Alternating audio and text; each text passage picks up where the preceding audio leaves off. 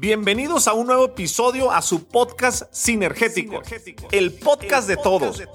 Un espacio donde invito expertos, agentes de cambio y grandes personas con extraordinarias historias que te ayudarán a acelerar tu crecimiento en tu negocio sin descuidar tu persona, fondo antes que forma, haciendo sinergia con él, contigo y conmigo. Mi objetivo es inspirarte, motivarte, acelerarte y hacer sinergia para que juntos alcancemos todos nuestros objetivos. Si estás, listo, comenzamos. ¿Cómo estás, Viridiana? Qué gusto estar contigo aquí en Sinergéticos. Estoy emocionado, tenía muchas ganas de platicar contigo. Además, Sinergéticos, déjenme comentarles que este es un episodio muy especial porque en estos momentos Viri se encuentra en el Everest, va a ser la primera mujer mexicana en subir el Everest sin oxígeno. Para todas las personas que quieren mandarle buena vibra, hacer sinergia con ellas, en la descripción de este episodio les vamos a dejar un link con una página donde le pueden escribir para que le manden buena vibra y hacer uno más uno es igual a tres. Un saludo muy especial desde el punto más mágico que puede haber en el Himalaya, que es el Everest. Eh, muy orgullosa de poder llevar la bandera de México literalmente hasta lo más alto del planeta. Así que muchísimas gracias por todo su apoyo y pues vamos juntos a llevar esa bandera. Y gracias por hacerte el espacio. No, al contrario, emocionada también, ¿eh? Hablar contigo, este, creo que va a ser una plática muy, muy interesante. Así será. Vamos a hacer una muy bonita sinergia. Saludos a todos y bienvenidos de regreso a otro episodio. Miri, quiero preguntarte, eh, estábamos hablando ahorita un poco de los porcentajes, ¿no? De las mujeres, ¿no? 46 hombres más o menos han subido el Everest, 7 mujeres han subido el Everest. Sacamos que eran, eh, pues está un poquito desproporcional. ¿Por qué suben más hombres que mujeres el Everest? Sí, bueno, es, ese porcentaje es muy similar al, al general de todas las personas de todo el mundo. Y mexicanos en específico, traemos un 15% de, de, mujeres, de todo ese listado de, de, personas que han subido. Y mm, creo yo, al menos ya ahora que fui, que es un rezago histórico-cultural. Donde anteriormente, pues las expediciones se armaban, ya sea los clubs o este, los países armaban sus expediciones y era a través de invitaciones. Y pues la que menos invitaban era a las mujeres. Y ahora tú, eh, tú puedes ser parte de una expedición simplemente levantando la mano, eh, entrenando con todas las posibilidades que tú puedas generar por ti misma. Entonces, yo te soy sincera, cuando veo ese porcentaje, que cuando es el, el, global, es el 12%. O sea, de todas las personas que han subido Everest, solamente el 12% son mujeres. Para mí fue como, eh, primero, este, entender así como sí que eran pues un listado muy pequeño, y, preguntarme el por qué. Eh, si había, eh, pues no teníamos tantas cualidades o la fortaleza para poder estar en esos lugares. E ir y regresar y ahora ser parte de incrementar un poquito en ese porcentaje, eh, para mí fue como importante porque fue darme cuenta de eso, de que tenemos las mismas capacidades de subir de una manera diferente. Eh, obviamente hay diferencias físicas y biológicas que nos hacen vivir la montaña de una manera diferente. A mí me decían, entonces es más difícil como mujer. Y yo, para mí, yo siempre soy muy consciente de los cuentos que me cuento. Y para mí era, no, no es difícil, es simplemente diferente. Cuando eras niña y te contabas cuentos o te contabas historias, ¿te acuerdas que cuando somos niños soñamos más? ¿Qué querías ser de niña? ¿Qué te contabas? Quería ser perrera pero quería decir veterinaria. Ok, ok. y me gustaban mucho los animales, me gustaba mucho la naturaleza. Eh, yo iba de cada fin de semana al rancho con este, mi papá y entonces, pues todo el tema de, de estar montando a caballo. Sí. Estaba ahí, ¿no? Eh, subir a árboles. Y, y, en este ambiente, pues yo tenía puros primos. Sí. Entonces no había primas de mi edad o al menos que fueran este, con nosotros al rancho. Entonces era como esta parte de yo no darme cuenta que había una diferencia. Entonces, si yo subía los árboles, yo iba atrás y solo subía. O sea, no, nadie me decía, no, a las niñas este, no hacen esto, ¿no? Entonces, yo creo que de ahí viene también una parte de decir, ¿por qué no puedo hacerlo? ¿Qué, significa para ti la palabra récord. ¿Qué dice? Em, la palabra récord, para empezar, era algo como muy, muy lejano. Sí. Y recuerdo haber tenido un, este, un pequeño libro Guinness de esos de pasta blanda. ahí en mi escritorio, este, o sea, era, o ahí en mi buró era como, em, me gustaba leer acerca de todos los tipos de récord que había. Y mm, simplemente como esa curiosidad. Sí. Pero en algún momento sí era como también esas ganas de poder ser parte de ese libro y jamás imaginándome que iba a ser a través del montañismo o del deporte. ¿Cómo fue que empezaste a subir montañas? Em, mi primera montaña fue a los 30 años. Entonces fue como, eh, empieza como un hobby o unas ganas de conocer qué se vivía en esos lugares. Ok. Pero definitivamente jamás pensé que iba a trascender más allá que esa primera montaña. Y surge a través de una invitación de un amigo. Eh, ya tenía, digo, yo veía sus fotografías en, redes sociales y eh, se sube en el amanecer, entonces era como esta parte de, estar en la nieve, eh, con esa vista increíble de ver las nubes hacia abajo. Y decía, yo quiero, ¿no? Creo que sí siento que hay un llamado cuando algo te interesa sin tener conocimiento, porque yo soy de Aguascalientes donde no hay montañas, entonces no había como un contexto del por qué hubiera ese link o ese, esas ganas de ir ahí. Entonces eh, surge esa oportunidad. Yo ya tenía varios años trabajando tras de un escritorio, tenía apenas dos años eh, de que empecé a hacer ejercicio. También no era, no fui una ni niña, ni adolescente, ni persona así atlética, sino surge a, este, empezando corriendo 10 kilómetros. Entonces, eh, realmente esa primera experiencia me pauta porque en ese momento no la vi, pero era como también pues romper paradigmas en decir no hay una edad para empezar y eh, las oportunidades pues hay que tomarlas aún cuando no estés listo. Yo creo que ese también fue uno de los grandes aprendizajes de la montaña. Fíjate que me encanta ese tema que acabas de tocar porque hace poco subimos una cápsula en una entrevista que hicimos aquí en el podcast y uno de mis invitados dice esto, a los 40 años ya vas tarde, ¿no? A los 30 años ya vas tarde.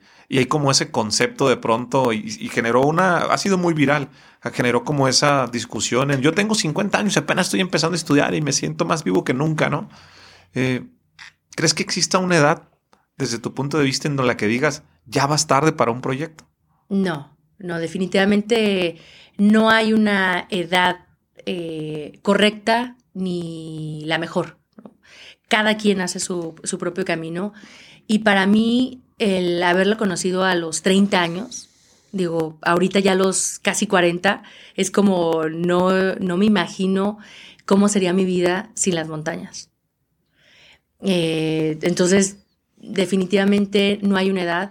Hay cierta pauta que nos marca la sociedad de en qué, en, qué, entre qué edad casarte, tener hijos. Bueno, hay también una parte, para las mujeres una parte biológica, ¿no? Pero sí como este eh, presión de lo que tienes que tener o hacer a cierta edad, Y entonces también fue otro de los, pues, cosas que he tenido que, em, decisiones que he tenido que tomar para poder estar en estos lugares.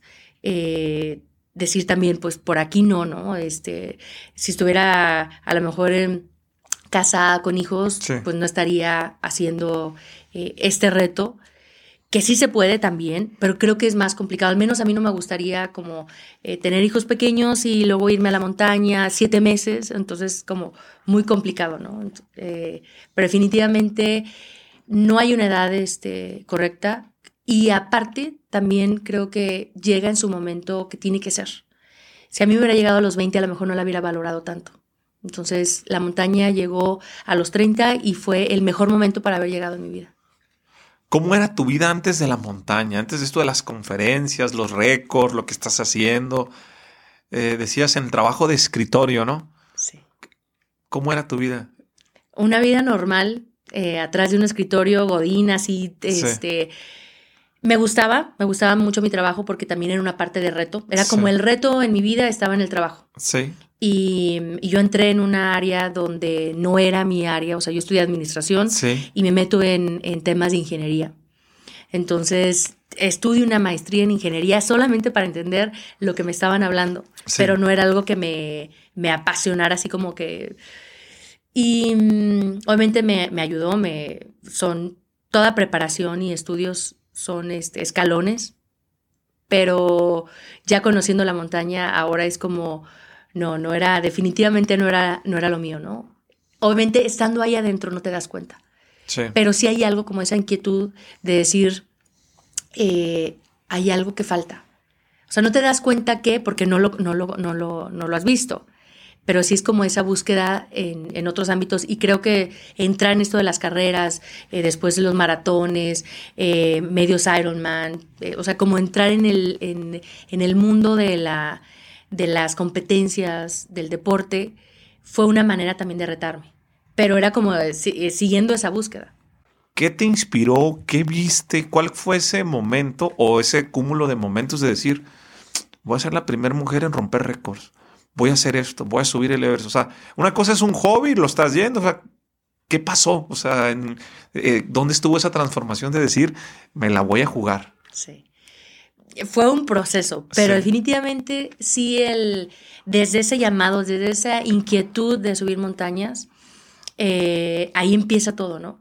Y ahí es donde también me doy como una mirada hacia atrás y decir cuántas veces me ha llamado algo la atención y no me he dado la oportunidad como ni siquiera de intentarlo. Sí.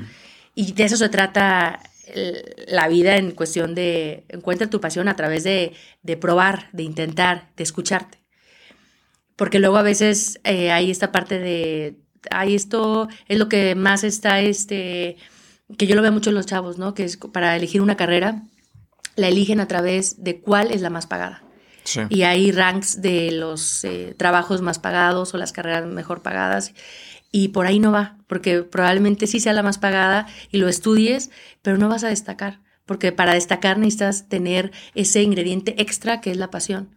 Entonces puede ser la carrera más mm, competida, pero si a ti te apasiona, es ahí donde está esa área de oportunidad de, crecer y destacar.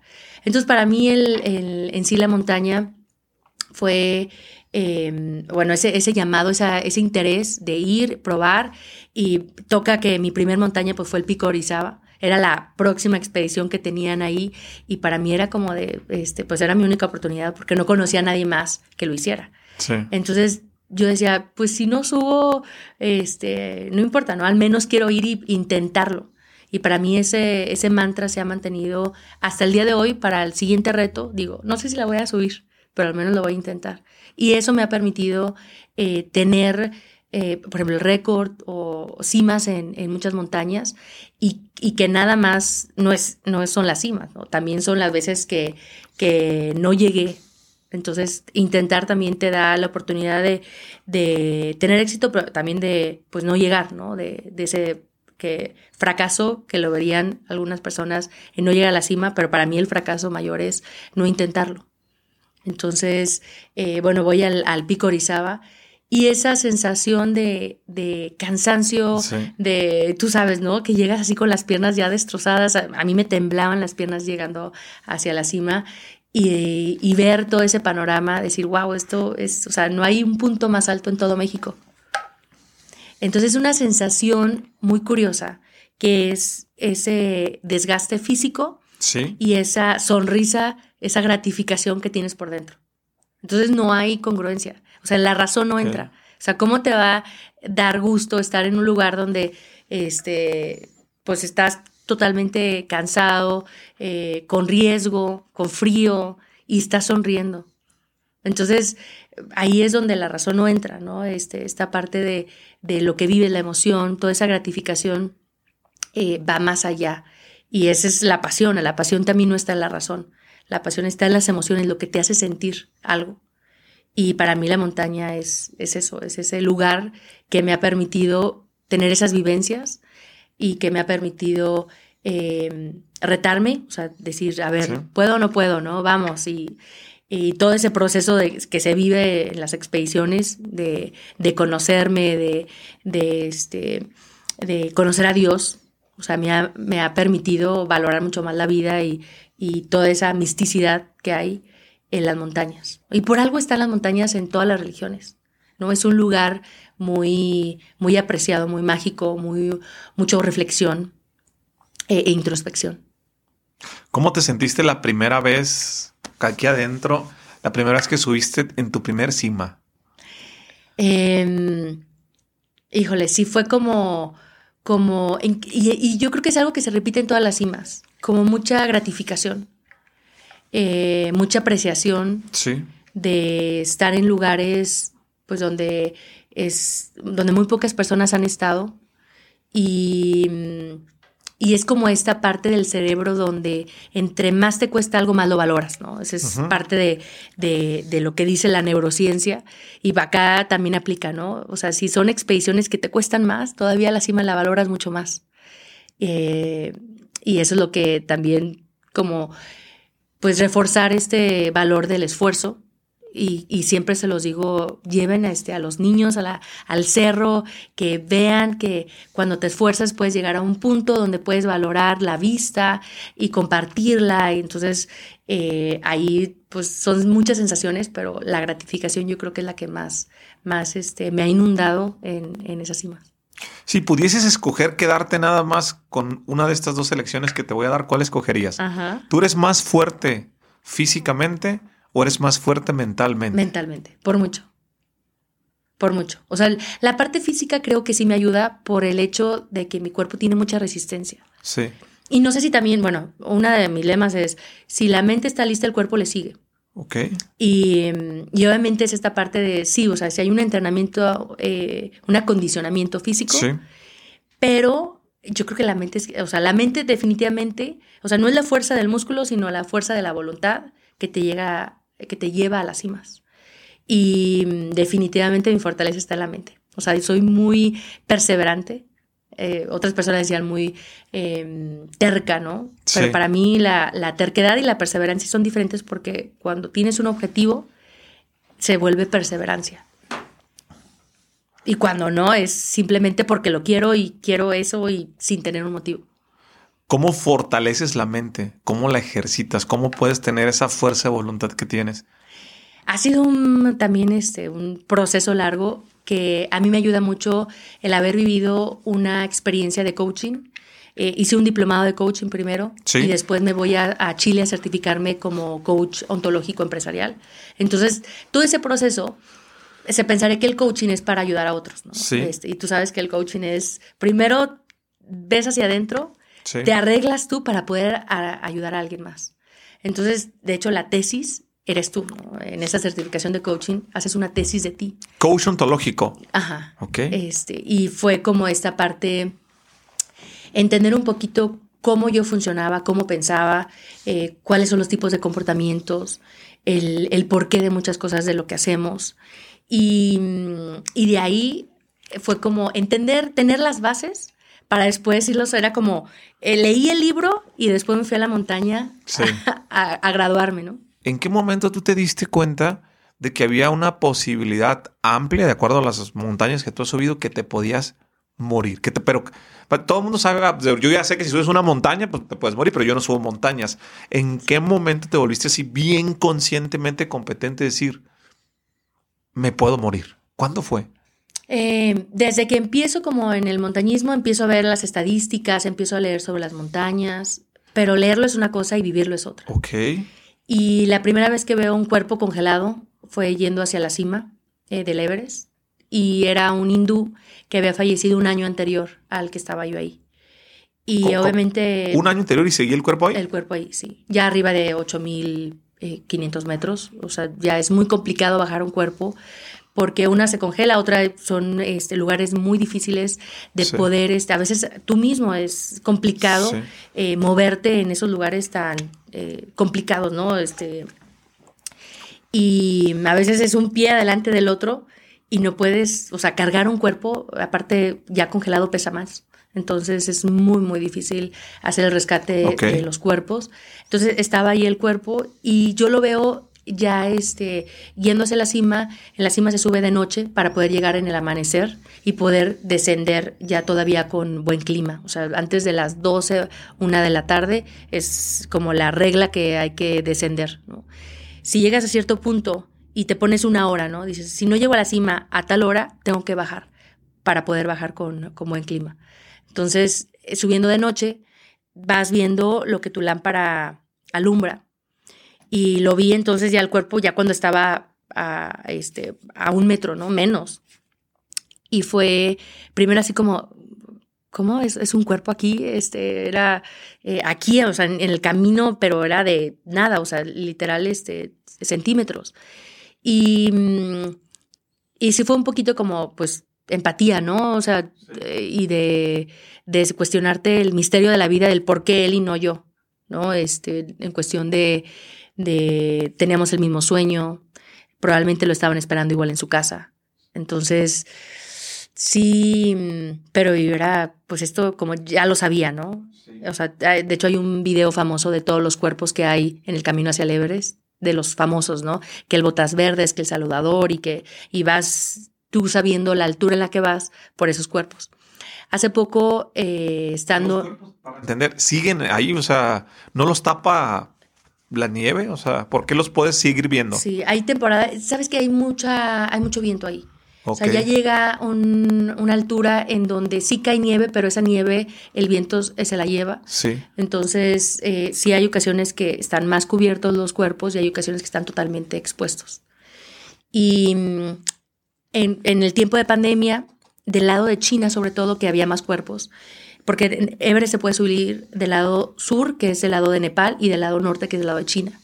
Entonces, eh, esas dos rutas pues tienen diferentes características y hay ciertos cuerpos que, que eran como los famosos y algunos los taparon, otros los movieron del camino para eh, que no fueran visibles, para quitar este morbo que, que se ha generado de tomar fotografías y subirlas a redes.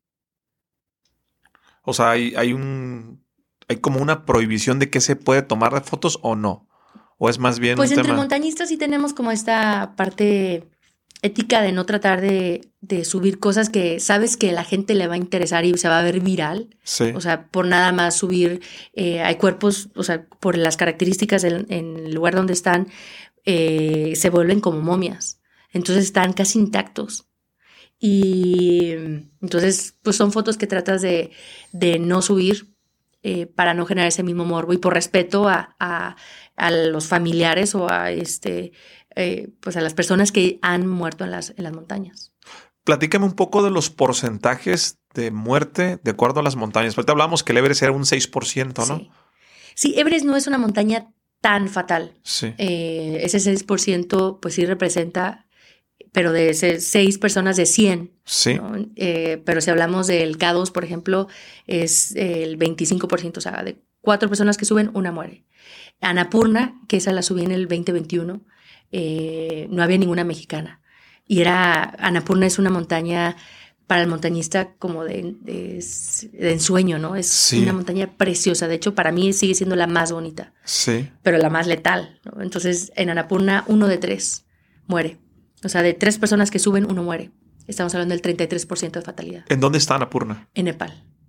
Y es eh, impresionante, es muy imponente, muy, muy imponente. Aún sí creo que a pesar de que es más fatal Anapurna, K2 es más complicada. Y, mm, las características de que es muy vertical, hay avalanchas, caída de rocas, eh, se vuelven como más... O sea, en Anapurna es un tramo el peligroso. Entonces, pasas ese tramo, o sea, de un del campamento 2 al 3. Pasas ese tramo y dices, ok, ya está, se reduce el riesgo. Pero el K2, desde que sales del campamento base, estás en peligro. Entonces, mentalmente, eso te, o sea, imagínate, vas pasando por un lado y sabes que aquí se murió la expedición de los polacos. Vas este, en el campamento 3, en, hace dos años este campamento lo arrasó una avalancha y todos murieron. Entonces, como, sí, entonces como mentalmente es más cansado eh, tener eso en, el pensamiento que físicamente. Si muere una de cada tres personas para un mortal que no ha subido montañas, digo, una cosa es, y aquí quiero como separar dónde quedan las estadísticas y dónde entra la mentalidad. Pues tú puedes ser muy fuerte mentalmente, pero hay una estadística. Y, quiero pensar que uno de cada tres montañistas mueren, por ejemplo, en esa, en esa, en esa subida. Pero yo quiero pensar que los tres van con la mentalidad de, que no me va a pasar a mí, pero le va a pasar a alguien. ¿Por qué subir? ¿Por qué? La, gente que no entiende tanto esto podrá decir, ay, ¿por qué ponen en riesgo la vida? ¿Qué ganas de, de, jugarles y está acá todo más? ¿Por qué hacerlo? Hablábamos de la pasión. Sí. Eh, a mí la descripción que más me, me llega y que expresa lo que yo siento es la pasión es cuando estás haciendo algo y sin motivo alguno tu corazón se acelera. Y entonces es algo que no puedes explicar con la razón. Es algo que sientes. Y para mí estar en las montañas y tener esas vivencias es algo eh, increíble. O sea, no, no, es, es complicado definirlo. Porque de verdad que puedo sentir eh, todo por cien, ¿sabes? Este, desde adiós por cien, desde el miedo por cien, o sea, todo, ¿no? Y, y yo creo que vale la pena, vale la pena el, riesgo. Eh, obviamente son, son este, lugares muy inhóspitos, muy, mm, pues sí, donde ves pues gente morir, o sea, he visto gente morir frente a mí. Y, ¿En tu misma expedición? Sí, en el K2 me toca ver a alguien morir. Y mm, en, la última expedición en la que estuve, también en medio de una avalancha, ¿no? Este, yo le seguía la avalancha. O sea, yo estaba a metros de, estar en la ruta para eh, que estaba la avalancha. Entonces era como... O sea, ¿te hubiese eh, tocado a ti? Sí, o una persona, un Sherpa ahí murió enterrado eh, de nieve. Otra persona muere del otro lado de la montaña, este, también en, una avalancha. Y, y, sí, es parte de, ese misterio que, pues, por más que digas, no me va a pasar a mí, no sabes, ¿no? Pero yo creo que sí mucho tiene que ver también tu mente, las decisiones, la ley de atracción, o sea, todo, todo se conjuga ahí. Tus pensamientos, ¿no? Este, la importancia de los pensamientos es súper importante. Yo no me doy permiso de pensar así como de cuando eh, empiezo con pensamientos de puede una avalancha o algo mal, o sea, es casi como que freno y a ver, ¿qué tengo que pensar? Porque el, pensamiento, más allá de que atraiga cosas, también te hace actuar a ti. Entonces, estando en una misma expedición, tú puedes decidir muchas cosas. Entonces, esa parte también este, eh, sí, influye mucho en, el desempeño de, la expedición, en si vives y mueres, ¿no? Y me ha tocado eh, muchas personas que toman decisiones por, por, el miedo, ¿no? Y eso lo platicábamos hace un momento de la parte de desde dónde te hablas y la, la, frágil línea que es la intuición, ¿no? Este, hay, ocasiones de que estamos en un campamento, sucede algo, o el, el clima cambia, y es la mitad de la expedición dice para abajo, y la otra decimos, a ver, no, vamos, evaluando todo el, riesgo, ¿no? Entonces, me ha tocado también otras personas que dicen, no, es que, ¿sabes qué? Día de cima, ¿no? Y dicen, me voy a bajar porque soñé con mis hijos. Y eso es una señal, y no, mi familia es... Entonces, ahí, pues, ¿qué te habla, no? La intuición o el miedo. Entonces, a veces nos, agarramos de otras cosas y para mí ese sigue siendo el gran reto, desde dónde me estoy hablando. ¿Y cómo separas cuándo es miedo y cuándo es intuición? Yo creo que la emoción, las emociones son nuestra guía más fiel y grande que tenemos. Y a veces metemos la cabeza y largamos. Okay. O sea, de que, a ver, no, si, este, a ver, el clima y la, a ver, ¿qué sientes? O sea, y cuando está eh, seguro de, una cosa, o al menos para mí como decir este feeling sí, sí, me da que sí. O sea, no sé por qué, pero creo que sí, ¿no? Que sí vamos. Entonces, a mí esta parte de, la, de desarrollar esa intuición y de escucharme, eh, he tenido que como pulirla en las montañas, ¿no? Porque ahí nadie te, o sea, no hay un coach, no hay nadie que te diga sí, sí, ve o, o bájate, tú tomas tus decisiones. Aún siendo una misma expedición, tú, decides si subir o bajar. Entonces, eh, ha sido como eh, esta parte desde de renunciar a mi primer trabajo para irme a la montaña, donde ya tenía este, un buen puesto, me iba bien, como por qué, o sea, si lo hubiera pensado, si lo hubiera analizado, no me convenía. Mencionaste algo ahorita bien interesante. No hay un coach o alguien que te diga si subir o bajar. Eso no lo sabía. O sea, en un campamento, en una expedición, no hay como, el, ya ves cuando uno va de expedición, hay un guía, ¿no? Sí. No hay alguien que te dice va para arriba, va para abajo. ¿Qué tanto influye el Sherpa o solamente... Platícame un poco de eso. Sí hay un líder de expedición Sí. y un Sherpa líder. Pero aún así, en las expediciones que nosotros armamos, que son internacionales, Sí. eh, ahí la decisión la tienes tú. O sea, en cuestión de, hay momentos en que sí, ¿saben qué? No se puede subir, Sí. no hay campamento este, arriba, no, en las condiciones de la nieve, ahí sí no subes, ¿no? Pero hay momentos en que por el tema de salud, de cuerdas, o sea, el, el grupo se va Sí. eh, armando cada quien su propia estrategia. Entonces, eh, sí hay momentos en que puedes escuchar a los demás y hay otros momentos en que tú tienes que decidir qué hacer. O sea, de tantas opciones que vas teniendo, tú decides, ¿no? Y los Sherpas son una clave, eh, pues muy importante en las expediciones porque es, es la gente que más sabe sobre las montañas, que tienen más capacidad y fortaleza de, de, de, estar ahí. Y sin ellos no podríamos estar subiendo estas montañas, ¿no? Eh, se hace en equipo, Sí. a veces se menciona muy poco, pero son una pieza fundamental para las expediciones de los Sherpas. ¿Por qué los Sherpas son tan buenos subiendo montañas? O sea, ¿qué tanto suben y bajan? Debe haber Sherpas que lo han hecho muchísimas veces. ¿Cuál sería su función o qué es lo que los hace tan buenos? Ellos es su trabajo, pero más allá de su trabajo, ellos pues ya tienen, este, muchos desde niños estaban, este, o sea, crecen en esos lugares Sí. y desde muy jóvenes empiezan como porteadores a hacer las cargas. Portea- de- ¿Porteadores? Porteadores les llaman, que son las cargas de todo el equipo de todas las expediciones. Entonces, desde niños ya están cargando una cantidad impresionante de peso y desde ahí empiezan a desarrollar esas habilidades para estar en esas expediciones. Entonces, y sí, el Everest los ya llevan este, un Sherpa usualmente pues entre 5, 6, 10 veces. ¿no? Entonces, son personas que, que se conocen muy bien, que conocen a la montaña, que, que hay a veces que yo me he preguntado mucho si les gusta estar ahí, o sea, si les Sí. gusta la montaña, pero es un trabajo difícil, es duro, ¿no? Porque pues ellos entre más se expongan, más riesgo tienen y pues ya este sherpas que, que mueren y que entonces están también de repente como que este si los veo pues tiene un costo, ¿no? Estar ahí y, y a veces sí se paga, definitivamente. Para mí siento que sí, Sí. se paga el estar ahí, o sea, lo que obtienes a cambio, pero pues sí es duro perder este, familiares o gente cercana. ¿Qué piensa tu familia de que escales montañas?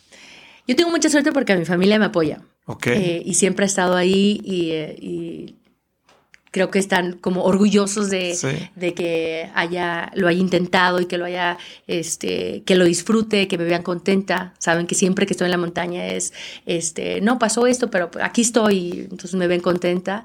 Pero definitivamente yo creo que es el punto que más me pesa de lo que hago, mi familia, porque sí lo vive de una manera diferente.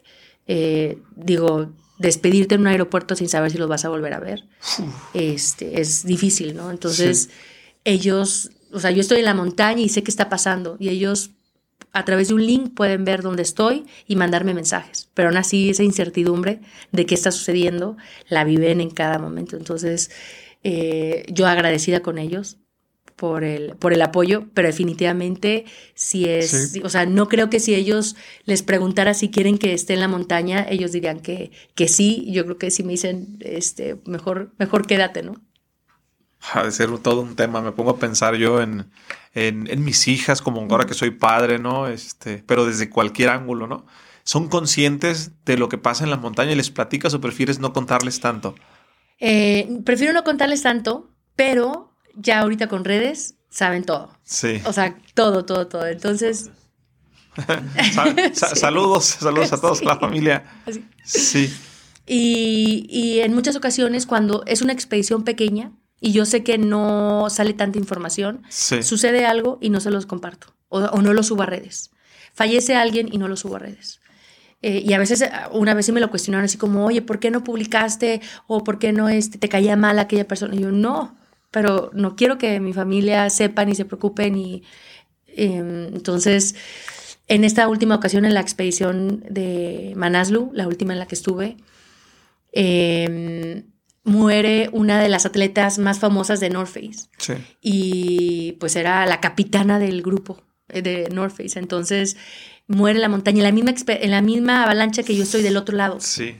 Entonces se hizo muy viral y en ese momento yo sabía, cuando escucho que ella muere, en ese momento agarro el, el aparato satelital y posteo. Hubo una avalancha, estoy bien, este, vamos a esperar qué sucede. Entonces, pero sí trato de, que, de, no, de no postearlo porque eh, todavía se vuelve para mí más angustiante que están pensando ellos. Hoy con la tecnología, con la ciencia, sé que no podemos ir en contra de la madre naturaleza, no hay como un sistema que nos diga, ¿va a haber avalanchas o no va a haber avalanchas? O sea, no se puede predecir la avalancha, lo, lo, lo que ves en las películas, ¿cómo es esto en la realidad? Sí hay manera de evaluar sí. la nieve. Eh, haces una, una, profundidad donde puedes ver las capas sí. que hay y ahí tú sabes la consistencia de la nieve, si está sí. muy compacta, compactada, este, todas las características, ¿no? Pero hay momentos en los que puede ser un, un como fue en esta ocasión, que fue el desprendimiento de un Sirac o una este, pared de hielo entonces ahí sí no puede haber manera que tú sepas en qué momento. Ok. Eh, obviamente que las, si hay viento, las condiciones de temperatura, si hay sol, todo eso lo tienes que estar evaluando. Y, el, y ahora sí. con la tecnología de saber el clima, ahí sí puedes este, tener una pues proyección más detallada de cómo va a estar este, si la tormenta, sí. cuando se va, los vientos y todo, ¿no? Eh, mis respetos hace, no sé, 30, 50 años porque pues no se sabía con exactitud lo que ahora veían las nubes y decían, ok, pues más o menos hacían el análisis, ¿no? Del viento, de dónde viene y de... Pero aún así, todavía hay esa posibilidad, no importa cuánta experiencia tengas. A veces muchos este, montañistas de los más famosos han muerto en avalanchas. Es la capitana de North Face, o sea, dices, wow. Entonces, ahí sí hubo un tema de que iba descendiendo en esquís, que era el reto de ella llegar a la cima y descender de, en esquís. Y ella misma provoca esa avalancha y hace, este, pero es, era como parte, también las condiciones que había, o sea, muchos factores, ¿no? Entonces siempre va a estar latente eso, este, el tema de, las avalanchas y, es, ahí sí es, pues entre más rápido eres, mucho mejor porque puedes cruzar ciertas zonas que sabes que son muy riesgosas. Eh, y en, en, qué hora, todas las características de lo que esté de tu lado. Tú has sido punta de lanza en esto que has hecho. Es la primera mexicana en subir este número de montañas. Eh, pues digo, punta de lanza en, decir, so, soy la primera en hacer esto. Pero cuando estabas empezando con el proyecto y dijiste, ah, voy a hacer esto y por qué no voy a romper un récord. Y, a veces uno voltea hacia atrás, me pasa en lo personal, digo, hoy hemos construido algo padre, ¿no? Y a veces tú no te das cuenta porque la misma vida te va llevando y vas y vas y vas. Y no se enfoca uno tanto en, sino en dar hacia adelante. ¿Te fue difícil por ser mujer o eso no afecta? Eh, no sé si por ser mujer como tal, más difícil o no. Yo digo que nuevamente como diferente, sí. pero definitivamente sí estar, o sea, he estado en expediciones donde he sido la única mujer y obviamente sí lo vives diferente, ¿no? Este, o sea, en el tema de... Mmm, la única mujer en una expedición. Sí. Donde comentarios o este, que tienes que así como que, uf, no aguantarte, pero sí decir, no, este, no lo voy a tomar personal. ¿Qué dice? No me va a influir. Fíjate, en la primera expedición que va al Himalaya me toca una experiencia con eh, un integrante de la expedición y era, o sea, no le gustaba que las mujeres estuviéramos en las expediciones, que no éramos, que las mujeres no deberían estar en la montaña, este, y parte yo creo un poquito del ego, ¿no? Porque decía, este, si yo iba adelante, se molestaba muchísimo este, que fuera adelante, ¿no? Y, y decía comentarios así como de, este, al menos una vez al mes voy a ser más rápido que tú, o sea, refiriéndose como este, al periodo de la mujer y, a, sí. o, sea, o, sea, ni... Y entonces, era, es, es simplemente para mí, es como, eh, ha sido parte del aprendizaje de fortalecer mi inteligencia emocional. Ok. Y en ese momento no me di cuenta cuando esta persona me empieza este, a atacar y, y yo decía, pero, pero, yo no le he hecho nada, nunca dije sí. un comentario. Este, y fue difícil para mí, una, conocer las montañas en el Himalaya y estar teniendo esa, esa experiencia con esta persona. Entonces, eh, me di cuenta en un momento en que ya le estaba dando más energía a él que a la misma expedición. Entonces fue así como, no, a ver, este, yo tengo el poder de decidir a quién le doy mi energía. Obviamente fue un, este, un proceso de, de, muchas trasnochadas en que decía, a ver, no, no puedo que me quite el sueño. ¿Cómo voy a permitirle que me quite el sueño? O sea, necesito descansar, necesito tener energía. Y entonces fue como de, no, a ver, entonces yo, yo decido qué pensar, yo decido qué pensar. Em, y en ese momento no lo veía, pero para las siguientes expediciones me fortaleció esa inteligencia emocional de una manera increíble. Tanto así que me hizo ser líder de expedición del Everest, porque yo voy con la misma empresa. Ok. Eh, y pues, los Sherpas como tal, o esa cultura asiática, es mucho, no sabe decirte que no. Y entonces veía el conflicto, ellos no se metían. Entonces era, pues yo me la arreglaba sola, ¿no? Pero eh, cuando voy a Everest, me dicen que me, me seleccionan como líder de expedición. Y para mí era como, wow, no, antes de irme a Nepal, me dicen, y yo era, estaba súper contenta porque, wow, voy a ir a Everest y voy a ser líder de expedición. ¿Qué hace un líder de expedición? En ese momento no lo sabía. Ok. Y cuando me dicen, yo, sí, sí, sí, sí, claro, este, y lo, lo entiendo hasta llegando a, a la expedición. Todo el tema eh, de tener ese contacto, primer contacto con los miembros, o sea, con el equipo de, de expedición, de lidiar un poquito con el, el, pues esta parte de cuando alguien no se siente bien o cuando ya está este o alguien no coincide con otra persona. Entonces, un poquito como de mediar, porque el objetivo ya lo tenemos claro. O sea, el, no es guiar, porque ahí está la cima, ahí está la ruta y este es el camino. Entonces, es un poquito nada más de acompañamiento y de a lo mejor sí una toma de decisiones, sí hubo ahí un par de veces que era de tomar decisiones en grupo. Pero cuando viene esta reunión de inicio de la expedición, ahí todos este, eran más grandes que yo, con más años de experiencia. Yo era la más joven, este, mujer, entonces era como de, pues, ¿por qué me eligieron, no? Este, ¿Por qué me eligieron como líder de expedición si hay guías de montaña europeos ahí este, con más conocimiento que yo? Entonces, al principio yo no dije nada, no fue así como de, este, ¿por qué me eligieron? Pero sí tenía esa, esa duda de qué criterios se habían tomado para elegirme como líder de expedición. Y lo entiendo hasta yendo hacia la cima, o sea, ya pasando semanas. Uno de ellos, que era este noruego, lo recuerdo muy bien, porque era, era el que era guía de montaña, el que más experiencia tenía y el que más me cuestionaba. Y, y en la montaña así como en la vida, este, la, te ganas el respeto con tus acciones. O sea, tú no puedes llegar enfrente de la montaña y decirle, yo soy la, la mejor y este, la más fuerte. O sea, la montaña te va a decir así como, o sea, este, ven y demuéstramelo. Entonces, yo sabía que el respeto me lo iba a ganar en la montaña, entonces siempre traté como de, de tener esa fortaleza física y mental. Física porque pues era, o sea, ellos dos metros, ¿no? Y era, pues si tengo que entrenar más y si tengo que este, esforzarme más, pues lo voy a hacer. Y mm, bajando, este, eh, yéndose a la cima, a uno de ellos les le empieza a dar un ataque de pánico. Empieza a no poder respirar. Y pensamos primero que era un edema. Y nos acercamos, para empezar, ya yéndose a la cima es un paso adelante del otro. O sea, no hay tanta posibilidad como de, o sea, nos tardamos en llegar y el líder este, de, la expedición siempre va atrás, no va adelante. Y atrás porque tú puedes ver el, cómo va el avance de todo el grupo. Si tú fueras adelante como guía, como pensarías que va un líder, no ves si alguien se rezaga o alguien se queda atrás.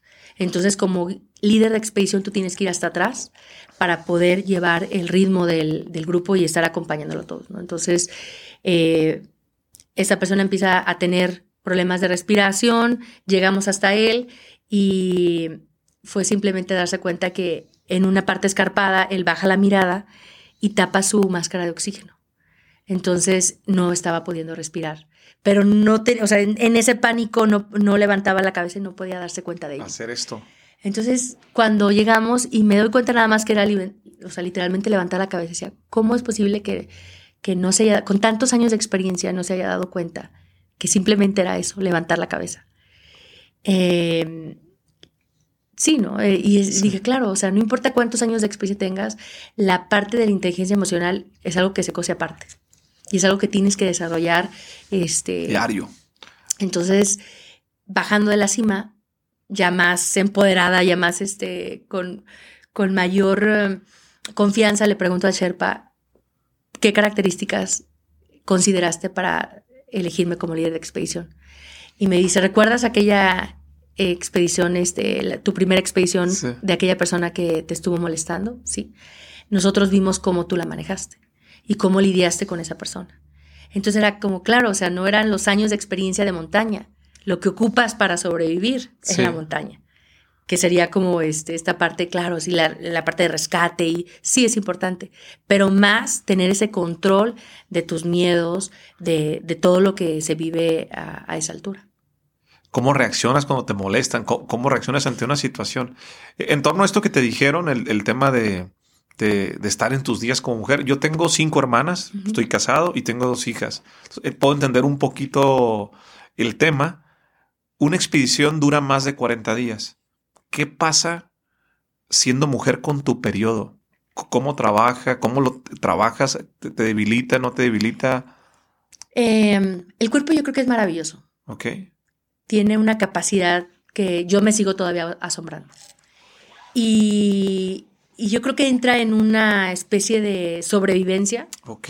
O al menos, mira, yo entro en negociaciones con el cuerpo también para ir a, camino a Everest, o sea, a la cima y menos 40 grados, es todo. Eh, imagínate, arriba de 8000 metros en la zona de la muerte, el cuerpo ya se está descomponiendo. Entonces, esta parte de, de yo me decía a mí misma, ¿no? Esto, a mi cuerpo, como, no nos vamos a, no me voy a parar a menos que me desmaye. Entonces, mi cuerpo no sé si se la creyó y literal era este, y también había escuchado en una ocasión a Ricardo Torres Nava, que fue el primer mexicano en subir Everest. Y él decía que en el momento en que tú dices, ya no puedo más, o sea, estás a un porcentaje muy pequeño de tu capacidad. Entonces decía, no, estoy a mi 10%, o sea, ya estoy cansada, pero estoy, ya iba después a mi 20%, ¿no? Entonces el cuerpo yo creo que se la cree. Y obviamente esos malestares, eh, ya estando en alta montaña, como que dice, a ver, ¿qué es importante para sobrevivir? Y a lo mejor una, una molestia, un, este, eh, del periodo no va a ser tan importante. Entonces, como que prioriza y dice, no, a ver, respirar, eh, la, capacidad pulmonar, este, el estómago, el cerebro. Entonces, eh, o al menos yo lo veo como, o sea, ahorita no es importante. O sea, no te escucho. Ahorita esa parte, porque el dolor son sensaciones, son esas transmisiones que hace este, el cuerpo hacia el cerebro para decirnos que algo está sucediendo en nuestro cuerpo. Entonces creo que sí tenemos también esa capacidad de seleccionar qué es importante y qué no, y qué sentir. Entonces, eh, ha sido también un proceso, ¿no? Decir, este, de tolerancia al dolor, de, ese frío que puede dolerte hasta los huesos y decir, estoy bien, a ver, mueve los dedos, mueve los dedos, ¿no? Este, entonces, eh, definitivamente sí se vive diferente. Como mujer se vive diferente pero no creo que más difícil. O sea, al menos es lo que yo me digo. O sea, no es más difícil, es simplemente diferente. ¿Cuándo sabes entonces con esa mentalidad tan fuerte que tienes, decir, puedo más y puedo más? ¿Cómo sabes cuando estás en el top, en el límite? ¿Cómo distinguir eso? Es, lo sigo descubriendo, ¿sabes? Y más ahora que Ebre sin oxígeno, voy a ver qué sucede en mi cuerpo casi a 9000 metros de altura. O sea, son, es la altura de los vuelos este, transatlánticos. Y estar por tantas horas sin oxígeno, em, con tanto frío, lo que más se sufre son las extremidades por la falta de oxígeno. El, oxígeno es a través de la circulación o de la sangre. Entonces, cuando no hay oxígeno, la circulación se ve afectada. Y por eso viene la que se te, este, se te mueren los, los dedos y se empiezan a poner negros, y mm, el peligro de perder extremidades. Entonces, es como esta parte de sí saber Mi, escuchar mi cuerpo y hasta dónde. Y, esa parte la voy a descubrir esta ocasión, ¿no? Porque sí ha habido momentos en que usando oxígeno, obviamente sigues teniendo frío, pero te sientes que te calienta. Entonces, va a ser estirar un poquito la, línea de la zona de confort para ver qué sucede en mi cuerpo y este, y no llegar a ese extremo de decir cuando este, dejas de escuchar ese cuerpo y, ves tu mano y está este, negra, ¿no? Si ya subiste el Everest, ¿por, ¿por qué volverlo a subir? ¿Por qué subirlo ahora sin, sin oxígeno? ¿Qué significa ese récord? Em, ah, es, es, una parte como un reto personal. Sí. De decir, este, y es, es este anhelo, deseo que nuevamente no, no esté en la razón, porque si lo pienso, si lo razono, no tiene lógica. Entonces, este deseo que de ir, estar en ese lugar y donde, por ejemplo, en el K2, sentir en la cima como esa voz y ese, ese emoción de que era mi lugar y era mi momento y que ahí debía de estar, que era mi destino. Y de hecho este, este tatuaje representa las palabras que, digo en el, en el K2, ¿no? Dios, destino y pasión. Eh, este me lo, me lo, acabo de hacer después de la avalancha y de todo lo que viví en la última expedición. Llegué a Katmandú, a, Nepal, y me lo, me lo hice. Este, Dios. Dios, destino y pasión, que es lo que representaba para mí estar en la cima del K2 y que representa pues mi camino en las montañas. Y, y, y, no sé, siento que es como, como esto que tengo que hacer, ¿no? Que es parte de mi destino, de mi propósito de vida por qué todavía hay muchas cosas, muchas piezas que no alcanzo, que no he puesto en el rompecabezas y no alcanzo a distinguir la imagen completa. Pero es como ese eh, anhelo, deseo de estar ahí. ¿Piensas en Dios cuando subes a una montaña? Sí, te aferras a todo, ¿sabes? Bueno, al menos para mí eh, me ha aferrado este, a, mi fe, yo soy católica, pero también respetando este, la religión de otros, por ejemplo, estando la, en el Himalaya, eh, se hace una, eh, una ceremonia budista que se llama la puya. Y eh, es un, a través de cantos y oraciones, un, un lama, que es el sacerdote budista, hace toda esta ceremonia y nosotros nos sentamos alrededor y estamos rezando y estamos orando, estamos pidiéndole a los dioses y diosas de, de este, en la religión budista e hindú, porque hacen una, una combinación, pero sobre todo en la budista, de que nos cuide, que nos permita subir, que nos cuide y que nos eh, abra pues eh, los brazos, ¿no? Wow. Eh, nunca había escuchado eso, fíjate, he platicado con algunas personas que, fueron al Everest a raíz de una entrevista que tuve con Juan Diego. Sí. Pues empecé a platicar o empecé a entender un poco más de, esto, ¿no? Sin, sin entenderlo a profundidad y cuidando muy bien esta pregunta que te voy a hacer es, tú eres católica, tú, tú crees en Dios, yo soy católico, van y hacen esta ceremonia. ¿Tú la haces? Sí. Sí. Sí, yo hago la... ¿Sabes qué? Es como, para mí, uno de mis mantras también es, mi verdad no es la verdad de todos. Y no porque yo sea católica quiere decir que el otro está mal siendo budista. Entonces, siendo, em, pues teniendo esa conciencia, de que Dios es Dios a través de diferentes culturas, diferentes maneras de verlo, eh, pero siempre está ahí, ¿no? Esta parte de, o sea, mientras esté Dios, para mí hay respeto. Entonces, soy parte de, porque aparte las montañas están ahí, ¿no? Y, es parte de su cultura. Y es aferrarme a, a mi Dios, este, a la Virgen, o sea, siempre llevo el rosario de, mi abuela. Este, entonces también como esta parte de, llevarlo en la mochila y de, que sea parte de este, también de la protección que, que este, pido al universo y a la Virgen y, a, y al Dios de la montaña y a todo, ¿no? Entonces, sí hago, soy partícipe y respeto. Eh, y nuevamente, mi verdad no es la verdad de todos así como la de ellos tampoco es la verdad de, mía, ¿no? Entonces, eh, y aparte es interesante y te abre la mente entender otras religiones y otras culturas. ¿Qué da más miedo, el subir o el bajar? No sé, fíjate, no lo, no lo había analizado como tal. O sea, yo creo que el miedo eh, como emoción básica donde tienes que, este, no es quitarla, ¿no? Es al contrario, o sea, es dejarla para que te dé esa sensación de riesgo, o sea, el miedo es para medir el riesgo. Entonces siempre tiene que estar ahí en una medida, en una porción que te permita actuar eh, y también estar alerta.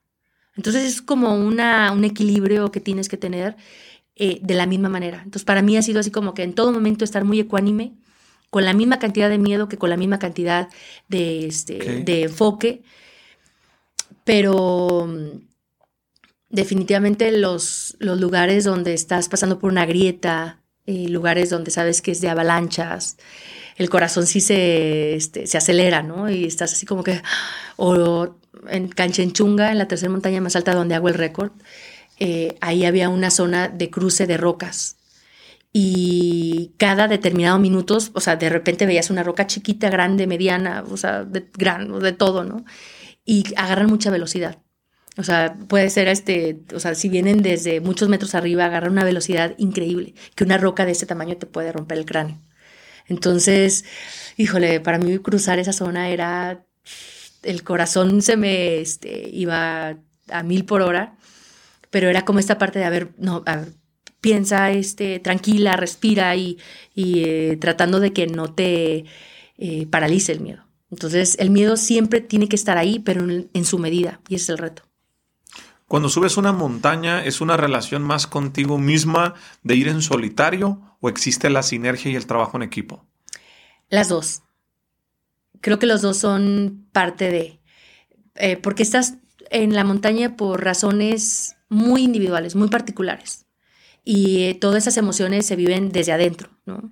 Obviamente cuando la compartes, eh, se multiplica. Todo lo que compartes se multiplica. Entonces, estando en esos este, lugares he conocido personas con las que he hecho mucha sinergia, porque estás tan vulnerable que se vuelve pues una hermandad, ¿no? Este, te vuelves muy empático, te vuelves una persona que, que apoya, que, este, que necesitas y, y se hace una comunidad muy unida.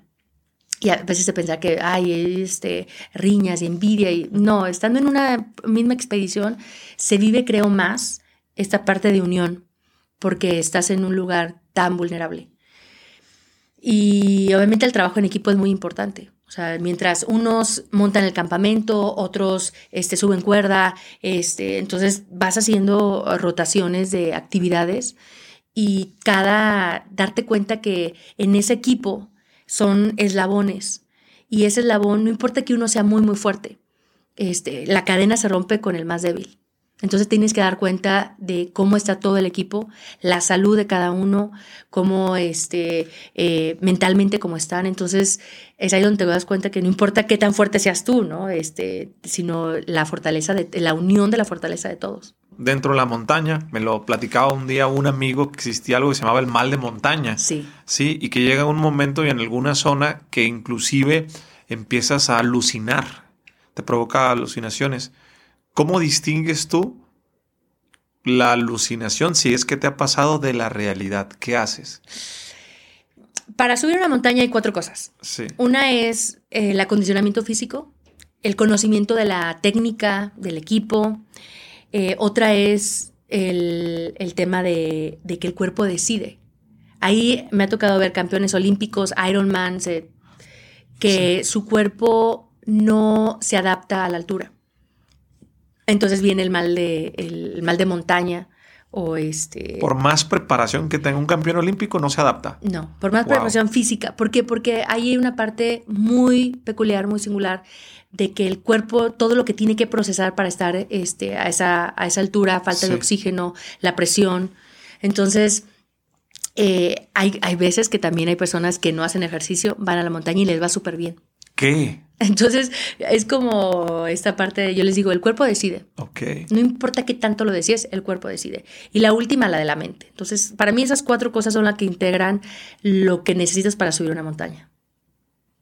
Y si tu cuerpo no está funcionando bien, ¿qué, tiene, qué, qué pasa si te da el mal de montaña? El, hay dos cosas, ¿no? Una puede ser el edema pulmonar, que es entra agua a los pulmones y es muy peligroso porque se pueden colapsar. Eh, y o el edema de el edema cerebral que se inflama el cerebro, entonces empieza pues tener alucinaciones, que hay gente en la cima que se ha quitado la ropa pensando, diciendo que tiene calor o que está en otro lado, o que este, entonces pierde la noción de dónde estás, te desorientas, puedes tener vómito, mareos, dolor de cabeza y ahí la única este, solución es bajar. ¿Te ha pasado?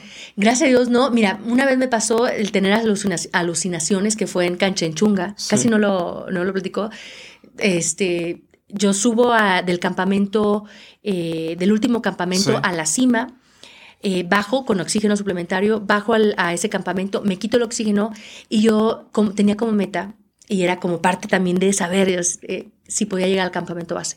Nunca había llegado del campamento 4 a la cima y campamento base, descender toda la montaña. Entonces decía, este va a ser. Y Canchenjunga es de las cimas más largas. Entonces decía, no, sí puedo, me siento bien. Y llegando este, al campamento 1, empiezo a ver así como este, figuras de, hielo como de personas, ¿no? Entonces yo conscientemente sabía que estaba alucinando, que decía, no es real que esté viendo personas, o sea, como una familia y luego una pareja y así veía como cosas así en el camino y de lejos, ¿no? Entonces ya pasaba yo y me quedaba viendo y lo veía. Y era esta parte de, de saber que mi cuerpo de tanto cansancio estaba viviendo ese proceso. Entonces literal llegué al campamento base así como momia, ¿no? Así como al día siguiente estaba súper hinchada. De hecho, tengo una foto ahí en Instagram, ¿no? Toda así irreconocible, como si me hubieran golpeado. Este, impresionante, pero pues es parte del proceso que vive el cuerpo. Pero más que mal de altura era ese tema de cansancio eh, por haber llegado tan alto y luego este, deshidratada. Pero gracias a Dios nunca me ha tocado una, un síntoma eh, donde mi cuerpo no se adapte, ¿no? También hay un proceso, hay que saber hacerlo. ¿Cómo estás actualmente en temas de amor? Eh, soltera. soltera. Mira, sabes que es muy complicado ahorita combinar. No sé si es la historia que me cuente o realmente así sea. Es muy, muy complicado combinar irme así. Ahorita vengo, me voy dos meses y luego regreso una semana. Por eso te lo pregunté. Sí, regreso una semana y luego me voy otros tres meses. Regreso tres semanas y me voy otros dos meses. Entonces, en total de todo el año son siete meses de expedición. Que es, o sea, sí, es más, si yo me pongo del otro lado, digo, o sea, que te vaya bien, ¿no? Este, entonces, ha sido como, en todos estos últimos años, este, yo cuando empiezo la montaña me iba a casar y decido regresar a Anillo, me, enfocarme en, en, el Everest, que en su momento era mi reto. Y de ahí fue así como enfoque, enfoque, enfoque, enfoque. Y para mí creo que es, o sea, ya analizándolo digo, a ver, siempre voy a tener proyectos. No creo que me quede, siempre estoy pensando qué hacer y me gusta, ¿no? Estar este. Entonces, sí digo que para mí el tema de terminar las 14 8000, o sea, de ya terminar de subir estas 8000 para poder entrar a otra etapa que he dejado a un lado, que es la parte personal. Porque sí quiero casarme, sí quiero tener hijos, pero es así como de, a ver, si le sigo en este reto, no voy a acabar, o sea, el mundo no me lo voy a comer. Montañas hay muchísimas por subir. Entonces, sí es como, ok, a partir de, que acabe las 8000, espero este año sea el año. Es decir, ya, ya voy a enfocarme en tener eh, una pareja, poder este, formar una familia, pero pues es de dos, ¿no? Entonces sí es como este, este tema de no sé si por muchos años ese es el cuento que me he contado. Me estoy acordando lo que nunca había platicado. Una de las cosas, de hecho, cuando yo me casé, eh, llegué tres horas antes al templo. tres horas antes al templo. La gente no entendía por qué no. Y le hablé a un amigo, quiero que estés aquí conmigo. Este, a mi carnal Tony, le mando saludos. Yo, yo crecí las historias que nos contamos o como los traumitas que quedan. Yo fui monaguillo y recuerdo mucho una de las caras de mayor tristeza y mayor pleito entre familias en Chapultepec, en Ensenada. Este, en una boda, al novio lo dejaron plantado y el templo estaba lleno y las familias. Este, y recuerdo, era un niño, yo no entendía lo que era mucho el matrimonio, no entendía muchas cosas. Yo sabía que había misas de confirmación, sabía que había bautizos, sabía que había matrimonios. Yo distinguía más o menos en función de cuáles dejaban más propinas en las canastas que yo veía, porque le ayudaba a contar el dinero al padre y acomodarlo, y me pagaban mis dos dólares este, por semana. Pero yo dije, imagínate que te hagan eso, que te dejen plantado, o que te, o que te regresen el anillo, o que te me pasó eso de niño, no, no, me pasó nada. ¿Cómo es esa decisión de decir, estoy comprometida y quiero seguir una pasión? Aquí está el anillo de regreso. ¿Qué pasaba por tu cabeza?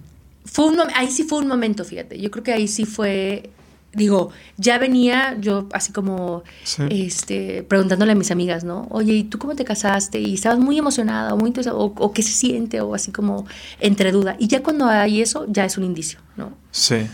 Em, y, y, de hecho, aquí en Guadalajara, este, en Aguascalientes, pues no hay mucho, este, es una ciudad pequeña, bueno, más pequeña que Guadalajara.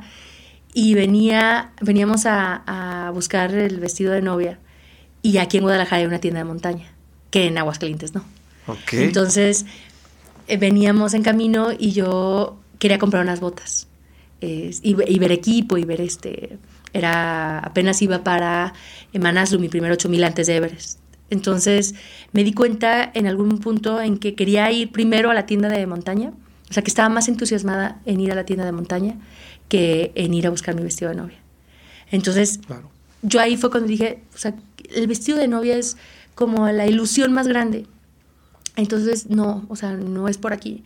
Y él, muy buen hombre, o sea, este, todo muy bien, ¿sabes? Era esta parte como de mí, de decir, este, no, le estoy dando más prioridad el por qué, pues no lo voy a, o sea, está aquí, ¿no? Todo, no Razonarlo se vuelve nada más ponerlo en palabras.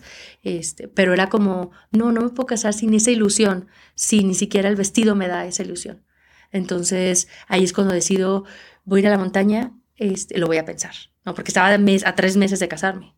Entonces era como de, este, no podía seguir como avanzando eh, y, y yo estar más entusiasmada con la montaña. Entonces me voy a, la, me voy a Manaslu, al Himalaya, este, en esa primera vez que tengo ese primer contexto de, de, de, pues de ver las montañas arriba de 8.000 metros. Y regreso digo, ¿no? mucho más segura ¿no? de lo que quería. Y, y no sé, creo que hubiera sido también más no honesto haberme casado, eh, no sintiendo lo mismo, y, obviamente lo más fácil hubiera sido que dejarlo pasar, este, a ver qué pasa y a ver después. Y, pero en ese momento la montaña fue como la que me ayudó a tomar esas decisiones. Y, está, y, por eso siempre digo que las emociones este, son nuestra guía más grande, pero a veces meter en la cabeza arruina todo. ¿Cómo se encuentran las palabras para dar una noticia así de fuerte? ¿Qué se hace? ¿Cómo se trabaja? Eh, yo creo que desde la honestidad, ¿no? Que, o sea, en, la, parte de qué es lo mejor, ¿no? Este. Pero sí, sí, sí es duro. Sí, me imagino que debe ser un tema complicado. ¿De qué te arrepientes en la vida? De nada. Eso. Porque sabes que hasta los errores y lo que. Todo es lo que me hace ser hoy. Entonces, que pudiera ser una mejor persona, tal vez, sí, definitivo, somos este, eh, humanos, pero para mí el, que todo lo que he vivido me hace la persona que soy hoy. Entonces, y, igual también, ¿cuál es el mejor momento? Para mí es ahorita. Mi mejor momento es ahorita. Este, escucho muchas personas que sí hablan de que no, mis 30, mis 20, mis... Y digo, no, tu mejor momento es ahorita. Y si no lo ves así, es algo ahí mal. ¿No? No tienes proyecto, no tienes esperanza, no tienes, este, y esa es la manera en que trato de, venderme las cosas, de ver, este, como esta, estos mantras para poder, em, pues, disfrutar más la vida, ¿no? Te voy a hacer una pregunta que va a parecer un poco injusta y creo que es injusta porque a mí me la han hecho y digo, ay, qué complicado. Pero bueno, esa es la ventaja de hacer las preguntas, ¿no? Cuando estás de este lado.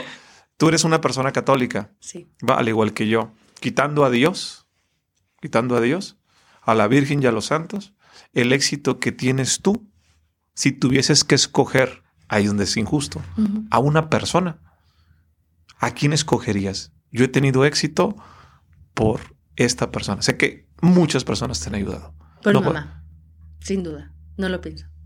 Y a mi mamá es la que más le he dedicado montañas. Cada montaña la dedico a alguien. Este, se la dediqué a ella, el K2 a mi papá, eh, Kanchenjunga a las mujeres, a mi mamá y a las mujeres.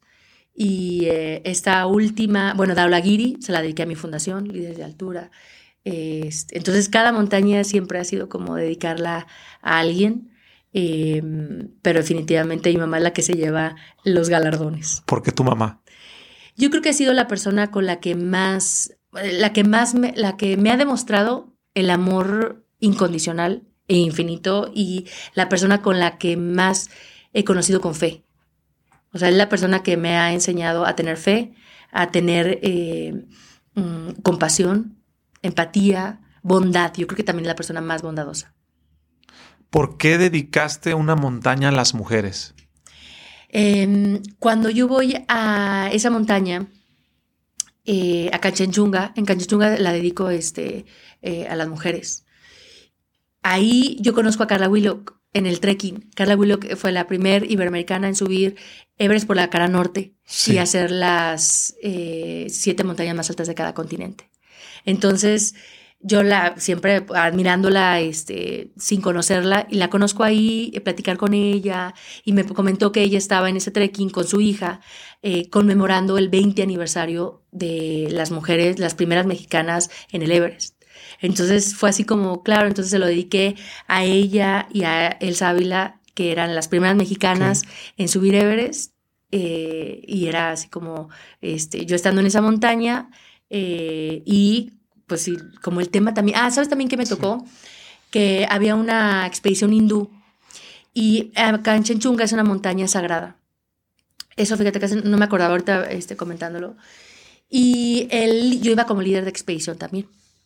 Y el líder de expedición de los hindús me manda a decir a mí, o sea, era día uno que llegamos al campamento base y había una checa y yo éramos dos mujeres.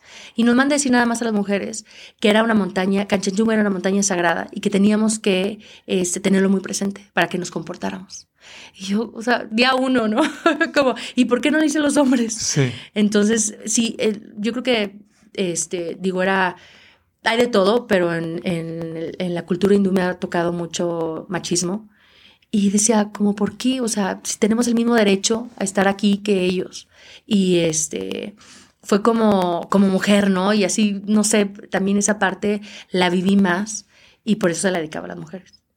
¿Qué le dices a las mujeres que los machistas, la cultura, las creencias limitantes, que tienen un sueño y que tienen una pasión, así como todos tus 30 años tuviste un sueño y tuviste una pasión y ve lo que has logrado, que no se animan porque les escuchan la voz de alguien más? ¿Cuál sería tu mensaje para ellas? Mi recomendación es que se enfoquen que se enfoquen en su objetivo, en su eh, meta, sueño, que se preparen muchísimo, porque también no es que nos merezcamos ese lugar, hay que ganárnoslo. Eh, que sí tenemos el derecho de tener las mismas oportunidades, sí, pero hay que ganarnos también ese lugar. Y, y en esta parte de, creernos, creer en sí mismas, este, todo es un proceso también de, de ver hacia adentro, ¿no? Pero me ha tocado también, y hace poco me hacen esa pregunta también, una chica que este, había tenido como muchas injusticias o veía muchas injusticias como la mujer la, en, en, el tema político, ¿no? Este, que, que no estaba igual y que...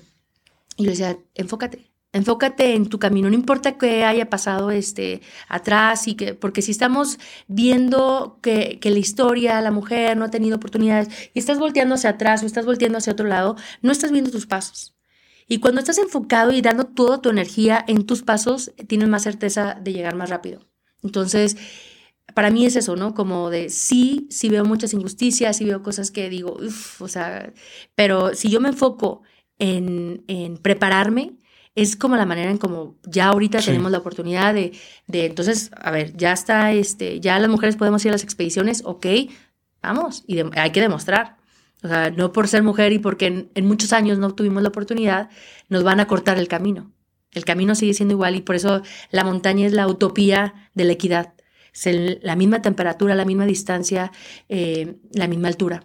Entonces es como ahí es donde te ganas el respeto, ¿no? Eh, con tus acciones y haciendo lo mismo que todos los demás. ¿En qué momento te volviste consciente ah. que eras una mujer referente? cuando empiezo a ver todos estos porcentajes de baja participación en las expediciones de mujeres, y yo estando ahí, a veces siendo la única mujer, eh, o por ejemplo en este, eh, nueve mujeres en la historia nada más han subido a Everest sin oxígeno. O sea, ¿por qué tan poquitas? Eh, comparado con este, casi 200 hombres. Este, entonces, creo que en, eso, en esos momentos, viendo esos listados, es cuando digo, wow, o sea, sí somos, somos poquitas mujeres, pero con la misma capacidad de diferente, pero de sí poder cumplir nuestros objetivos. ¿Cuál es el reto más grande al que te vas a enfrentar de subir sin oxígeno? Eh, la mente. El que yo me crea que sí puedo hacerlo. Ese es el ahorita en lo que estoy trabajando. Yo me voy a ese día, último día de, cumbre, el empuje así me le llaman, donde puede ser este, entre menos 40 menos 50 grados y eh, sin oxígeno. O sea, me, me, me imagino yo vistiéndome y así como que lista para salir. Y es como, vamos, si puedes, ¿no? Este, todo está en, en esta parte de, de creérmela para poder preparar, o sea, hay que lleva una preparación, ¿no? nada más es visualizarlo, como lo decíamos, no nada más es visualizarlo, porque no importa cuánto lo visualices, si no das un paso para lograrlo, para este, empezar, no se va a cumplir. Entonces, es un conjunto de preparación eh, física con este, mente. Entonces, para mí el reto más grande es la mente. ¿A partir de cuándo se necesita oxígeno para poner en contexto a todos los que nos están escuchando en este momento? Tú subes a una montaña, eh, existe un punto que le llaman ustedes la zona de la muerte, que es creo a partir de 8000 metros. Sí. ¿Cuándo se, usa el oxígeno? El oxígeno se utiliza los, el último día, día y medio más o menos. Ok y se puede utilizar desde los 7600, 7000 este, hasta los 8000, eh, depende de la estrategia de la persona y de cuántas botellas decide usar, porque también hay una variable ahí. Usar oxígeno, pero puede ser usar oxígeno con tres botellas de oxígeno a usar oxígeno con seis botellas. Entonces también ahí es una discusión que se está teniendo en el montañismo. Sí. Eh, de, de, cuántas botellas de oxígeno se utilizan y todo pero son los últimos momentos, ¿no? Los últimos días ya arriba de los 8000 metros. Entonces, pero esos son los momentos más decisivos, donde hay más accidentes, donde puedes tener congelaciones, donde puedes eh, tener un edema. ¿Quién sería el Michael Jordan en el montañismo, el gran referente? Eh, hay varios, pero está Killian Jornet, está este mm, eh, NIMS también, que está rompiendo paradigmas en cuestión de ascensos. Está una chica noruega que también está haciendo ascensos este, de los 8000 en cuestión de tiempo para eh, romper el récord del hombre. Entonces, hay muchas personas que están haciendo eh, las cosas diferente y que también se cuestiona mucho, ¿no? De que, ay, no, pero es que lo suben. O sea, nadie te sube. Ahí en las montañas nadie te puede subir, apenas puedes contigo mismo. Entonces, sí hay lo, que te digo, por ejemplo, el tema de tres botellas a seis botellas, pero los pasos los das por ti. Entonces, es igual de, de con el mismo valor de estar en esos lugares. Y obviamente, para mí, este, meter ahora este ingrediente de sin oxígeno suplementario se vuelve este, mentalmente fuerte. O sea, es como, ¿cómo le voy a hacer? O sea, esa ruta, por ejemplo, por el lado de, de Nepal, por el lado del sur, solamente dos mujeres lo han hecho. Entonces, como, voy a ser la tercera en la historia, o sea, bueno, al menos lo voy a intentar, ¿no? Siempre. Nuevamente, en, eh, para ponerte enfrente de una montaña tienes que llegar con toda la humildad posible, toda la preparación y toda la humildad, porque te paras enfrente de ella y le dices, aquí estoy, ¿no? Este, eh, ahí demuestras con acciones y a nadie le puedes engañar o hacer un bluff, ¿no? A la montaña no le puedes hacer ningún bluff. Este, ahí vas a demostrar. Entonces, eso es lo que me gusta, ¿no? Ir y cada paso estar este, demostrándome primero a mí que eso es lo que quiero hacer, que lo disfruto y que a pesar de todo lo que se vive, hay una gratificación mucho más grande. ¿Cuándo vas a hacer este intento de subir sin oxígeno? Abril, abril y mayo es la temporada que se sube Everest. Entonces ya a, pocos este, días de, iniciar la expedición con mucho entusiasmo, yo le digo, son los sueños que te quitan sueño. O sea, ¿cómo es posible, no? Que sean estos eh, sueños que te quitan el sueño. Y son de esos retos que me gusta porque es el ingrediente la locura, ¿no? Estás loca, ¿no? Ya cuando, cuando platico a un proyecto nuevo y me dicen, eh, no me dicen que estoy loca, es como, ah, no, no está tan retador, todavía le falta un grado más, ¿no? Entonces, este me pasé de locura. este todavía estoy, yo misma me estoy, este, o sea, me estoy saliendo de mi zona de confort, porque ya subir 8000 con oxígeno, ya van 11 expediciones que hago al Himalaya, entonces como ya, ya llevo una cierta confianza y experiencia, pero esto me vuelve a, me vuelve a sacudir toda. Te empieza a vibrar el corazón, como decías, con esta pasión. ¿Cuál sería tu mensaje para el mundo? Eh, encontrar un propósito. Eh, para mí es esta parte de, de, de, tener una pasión que va muy ligada, la pasión va muy ligada también con esos dones que tenemos, que no necesariamente tienen que ser nuestra pasión, porque puede ser muy bueno en algo, pero no necesariamente sea lo que te guste o sea lo que veniste a hacer al mundo. Entonces, para mí el haber encontrado la montaña, tener todas esas vivencias, eh, y ahora estar dando conferencias eh, con la fundación, apoyando en el tema de salud mental en Aguascalientes, eh, que es un gran tema en, mi ciudad, y poder estar transmitiendo un mensaje al mismo tiempo que hago mi, mi, sueño, ¿sabes? No es así como voy a Everest para inspirar, no. Yo voy a Everest porque es mi deseo, mi sueño, mi pasión. Y que alguien más eh, se inspire por estar siguiendo yo mi sueño eh, o recibir un mensaje de, oye Viri, me, me animaste a correr mi primer carrera de 5 kilómetros. Me animaste a ir a mi primer montaña. Esos son los que más me gustan, porque es como, este, sí, ¿no? Que más personas tengan esa vivencia de acercarse a la montaña para tener una meditación activa este, y, y salirse de ese contexto tecnológico, ¿no? Eh, se ha vuelto algo muy grande en mí, ¿no? Yo siempre he dicho que la trascendencia más grande es a través de otros. Y yo creo que tú también lo, lo, compartimos, ¿no? Y es súper bonito. O sea, más, o sea, he sentido más, este, digo, más amor dentro eh, en, en, eventos o este, logrando algo así con alguien más que un récord o un, este, una cima. Un, o sea, ese es como eh, algo que no tienes palabras para poder describir cómo puedes llegar a sentir tanto a través de otros. ¿Qué significa para ti uno más uno es igual a tres? Em, eso, simplemente que, que al compartir multiplicas y que cuando haces algo por alguien mal también, el dar es recibir. A veces he escuchado personas que voy a ir al CRIT, ¿no? Y me pasó a mí también, voy a ir al CRIT a dar una plática, entonces yo tenía la mentalidad que iba a dar, dar. Pero vas a esos lugares y vas a recibir y recibes amor de personas que, que tú crees que les vas a ir a dar apoyo y, los que, y sales tú llorando con ellos, ¿no? De, y este, inspirados por, por esos niños increíbles que este, viven cosas mm, o sobrepasan situaciones como el cáncer o, o este, una lesión o, y lo hacen de una manera con un amor inmenso. Eh, entonces, darme cuenta que eso, uno más uno, tres, es, es dar y recibir y que el dar también es multiplicar. ¿Por qué crees que a las personas les cuesta tanto trabajo dar? Porque cuando no tienes, no puedes dar. Cuando no tienes nada dentro, si tú no tienes amor, no puedes darlo. Y cuando una persona no tiene empatía, tampoco la puede dar. Cuando no tiene respeto, no lo demuestra. Y, esa es la parte de cuando los que tenemos esa necesidad de, compartir, eh, porque es, mueves energía, ¿no? Mueves energía.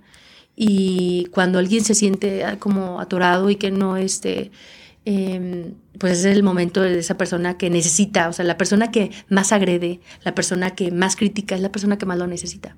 Entonces es ahí donde, eh, estando bien, tienes que tener empatía con esa persona y sonreírle o decir, bueno, no sé por qué estés pasando y por, por qué me ataques, pero este, la vida es para todos y para todos hay, ¿no?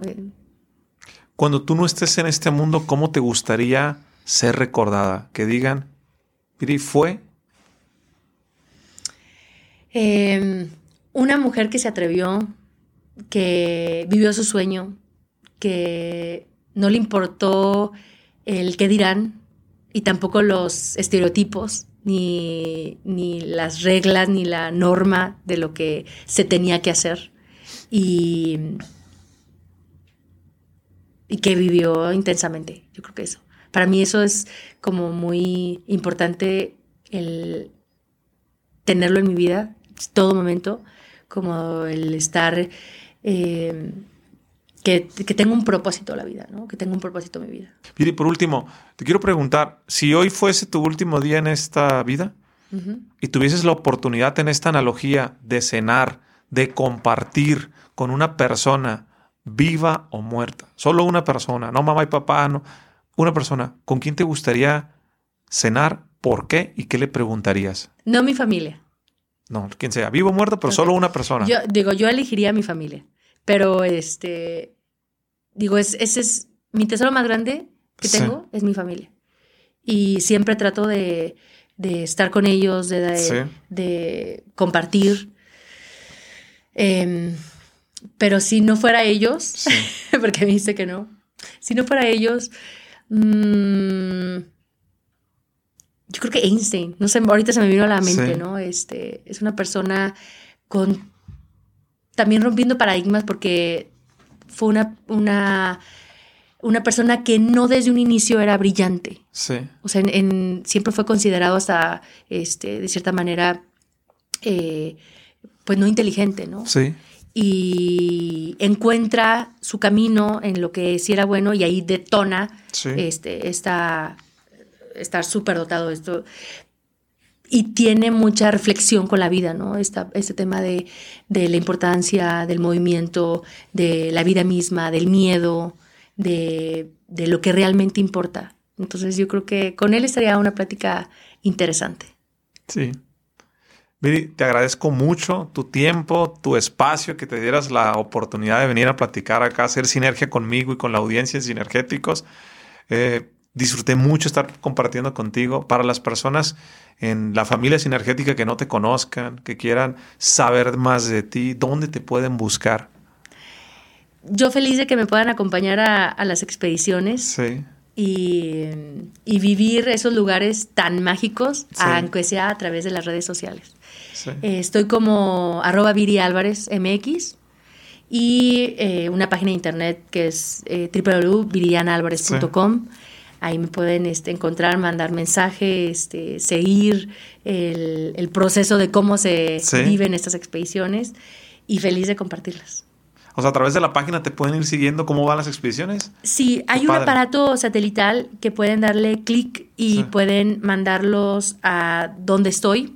Y ahí mismo enviarme un mensaje hasta, no importa la altura y este, la latitud, ahí puedo recibir esos mensajes pues te deseo mucha suerte, mucho éxito, mucha buena vibra, mucha sinergia en esta próxima expedición, en este próximo récord.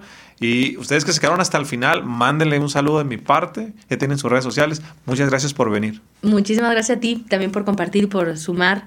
Este, ya también eres parte de, mi ecuación.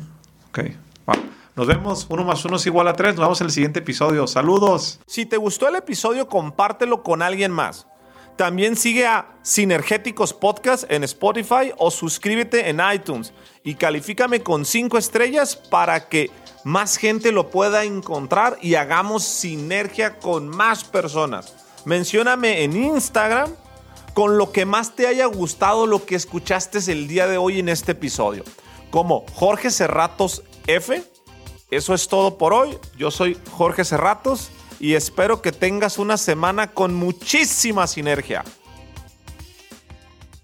¿Estás listo para convertir tus mejores ideas en un negocio en línea exitoso? Te presentamos Shopify. Tal vez no lo sabías, pero nuestro podcast More Than Mamis es un negocio y lo empezamos por supuesto para desahogarnos y hablar sobre la maternidad, no para convertirnos en expertas de ventas y del e-commerce. Así que sí, necesitábamos ayuda para vender nuestro merch y poner en marcha nuestra tienda. ¿Y cómo suena con Shopify?